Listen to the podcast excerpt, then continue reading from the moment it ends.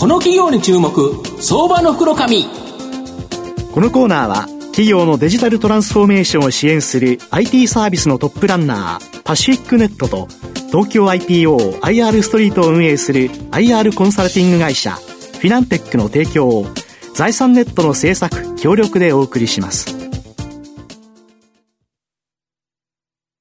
ここからは、相場の福の神、財産ネット企業調査部長、藤本信之さんとともにお送りいたします。藤本さん、こんにちは。毎度、相場の福の神こと、藤本でございます。だいぶなんかあったかくなってきたな、という形で、で若干僕、花粉症が振りぶり返してきたので、なんか薬飲み始めたっていう感じなんですが、はい。はい、まあ、今日、えっ、ー、と、元気にですね、えー、銘柄を紹介したいと思うんですけど、今日は証券コード2415、東証ジャスダック上場、ヒューマンホールディングス代表取締役社長の佐藤智成さんにお越しいただいてます。佐藤社長、よろしくお願いします。よろしくお願いします。よろしくお願いします。ヒューマンホールディングスは東証ジャスダックに上場しておりまして、えー、現在株価が、えー、はい。えー、ヒューマンホールディングス、現在は983円というところですね。今日は高値996円までありました。なるほど。で、東京都新宿区、西新宿にですね、本社がある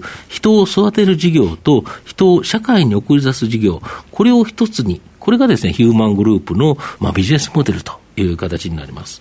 例えば、あの、御社のこの人を育てる事業と人を社会に送り出す事業とは、具体的にはどういう事業になるんですか？はい。えー、一つはですね、うん、この育てる事業っていうのは、はい、ヒューマンアカデミーっていう、はい、会社で教育事業を行っています。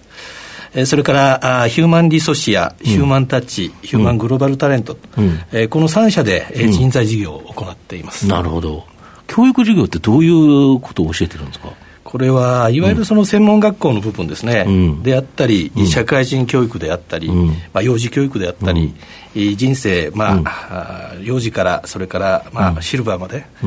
す、べ、てをモデルする形の、え教育の、モデルになっています。なるほど、要はその人材教育、まあ、その教育事業で育った人材っていうのを生かすという形で世に送り出す人材事業と。はい、まさにだから御社の場合は、ヒューマンホールディングスってもう人というところが真ん中にあるビジネス、まあ、これをやられてるということですか。はい、その通りです。なるほど。あと新型コロナで、やはりですね、いろんな影響が上場企業の業績にも出ているんですけど、御社に関しては、マイナス面もあったし、プラス面もあった。はい、まずはマイナス面、ちょっと教えていただいていいですか？えー、やっぱりこのコロナで人の移動が制限されるというところで、われわれの日本でやってるこの日本語学校ですね。うん、はいえー、それから北米でやってる語学学校、うん、えー、それからあ海外留学、うん。えー、それからまあ人材においてはですね、うん、えー、海外の人材に日本語を教えて、うん、そして日本で就労いただく、うん、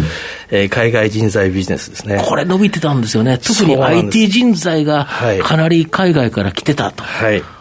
これが一斉にストップしましたので、うん、えー、ここが本当にこう、大きく影響を受けた部分です、うん、逆にプラス面もあったんですよね。そうですね、うん、これ、事業面から言うとですね、うんうん、教育が、このマーケットがまあ非常に大きく変化したというところで、うんうん、えー、オンライン事業、はい。えー、というものに、まあ、転換しました、うん。えー、それからあ人材においては、うん、あリモートワーク派遣、うん、こういう新しい形態のビジネスモデルができたと。うんいうところと、もう一つは、これに伴って、うん、えー、コスト構造が大きく変化したというところで、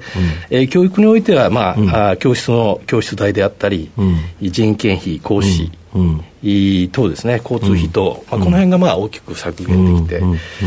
えー、人材事業においても、やっぱり営業形態が変わったと。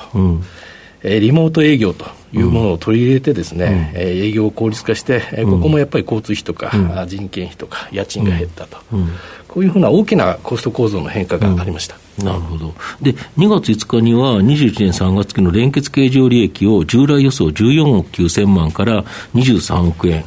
で、53%も情報修正し、まあ、あの、顔、もともと、あれですね、現役予想だったのが増益。しかも、配当の方も5.5円から16円に、まあ、大幅増額修正、はい、やはりトータルとしてはプラスになったということですか？そうですね、うまくこのマーケットに乗って、うん、マーケットを利用して、うん、えー、なんとか、うん、あ利益を増やすことができたと。だけど、新型コロナっていう、本当に日本を襲った、世界中を襲ったですね大波っていうのに、うまく乗ることもできたと、当然マイナスも食らってるんですけど。そうですね、やっぱり波が来るということは、どっちかに対してこう進むことができるはずなんですね。なるほど、はいはいはいはい、はい、ですから、それに乗るか、もしくは真正面に受けて沈没するか、どっちかを選ぶか、どっちを選ぶかっていう話ですから、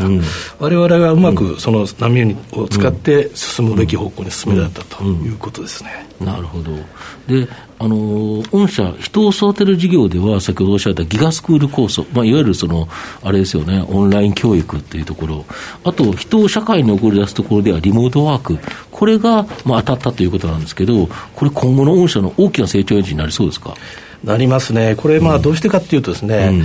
うん、オンライン授業、リモートワークっていうのはこの、うん、いわゆるその場所の概念がなくなるっていうことですね、はいはいはい、教室だとか、働く場所の、場所の概念がなくなる。うん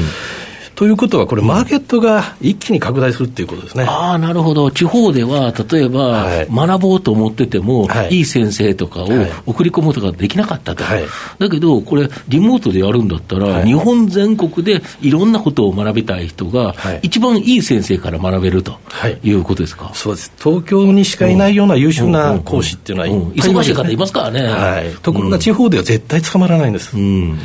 これ、地方のみならず、世界に展開していて、今、フランスで、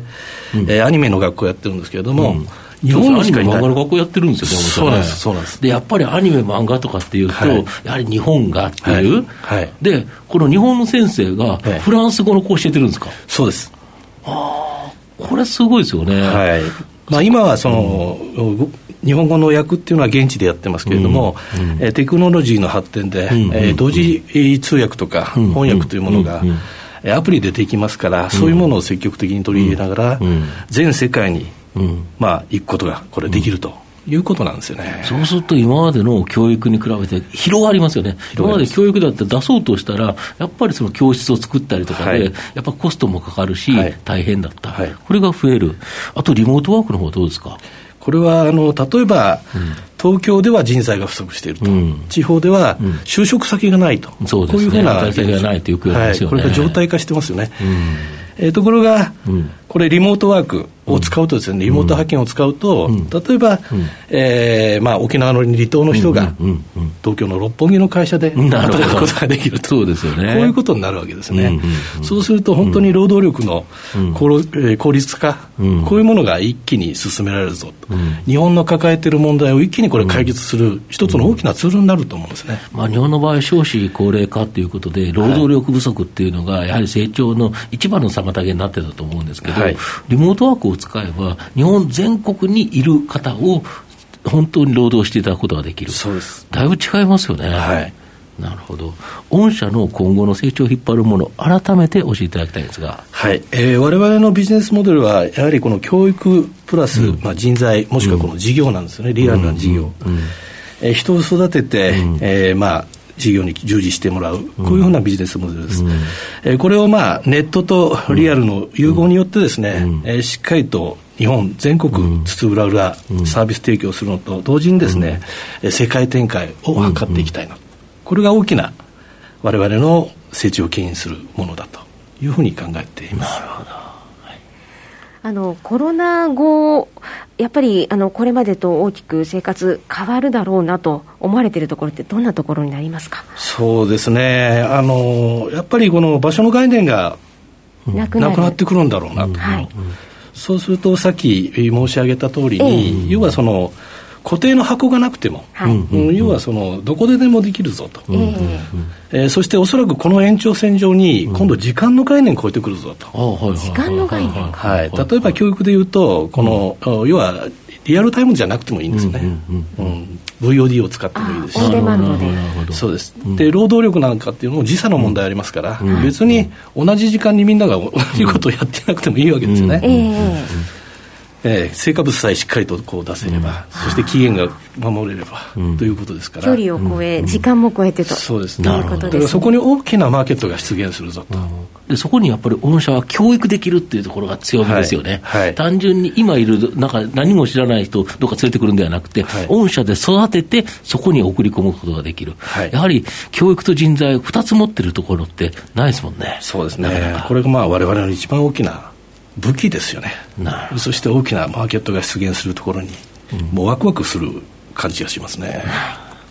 最後まとめさせていただきますと、ヒューマンホールディングスは、人を育てる事業とですね、人を社会に送り出す事業、これを、えー、両輪に社名通りですね、人をど真ん中に据えた事業展開、図っている会社になります。新型コロナ禍というですね、大きな社会変化に、を背景にですね、まあ、ギガスクール、リモートワーク、この二つがですね、まあ、今後の大きな成長エンジンになるというふうに思います。まあ、今後大きな成長が期待できる相場の福の神ののこの企業に注目銘柄になります。今日は証券コード2415東証ジャスダック上場ヒューマンホールディングス代表取締役社長の佐藤智成さんにお越しいただきました。佐藤さんどうもありがとうございました。ありがとうございました。藤本さん今日もありがとうございました。どうもありがとうございました。フィナンテックは企業の戦略的 IR をサポートしています IPO 企業情報の東京 IPO サイト運営並びに上場企業の IR 情報を提供する国内最大級の IR ポータルサイト IR ストリートを運営しております。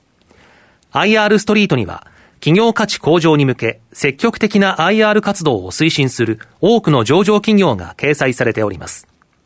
トップの戦略説明動画からタイムリーな月次情報まで豊富なコンテンツを国内外の投資家にタイムリーに提供しております。irstreet.com をご覧いただき、投資機会にお役立てください。この企業に注目、相場の袋紙。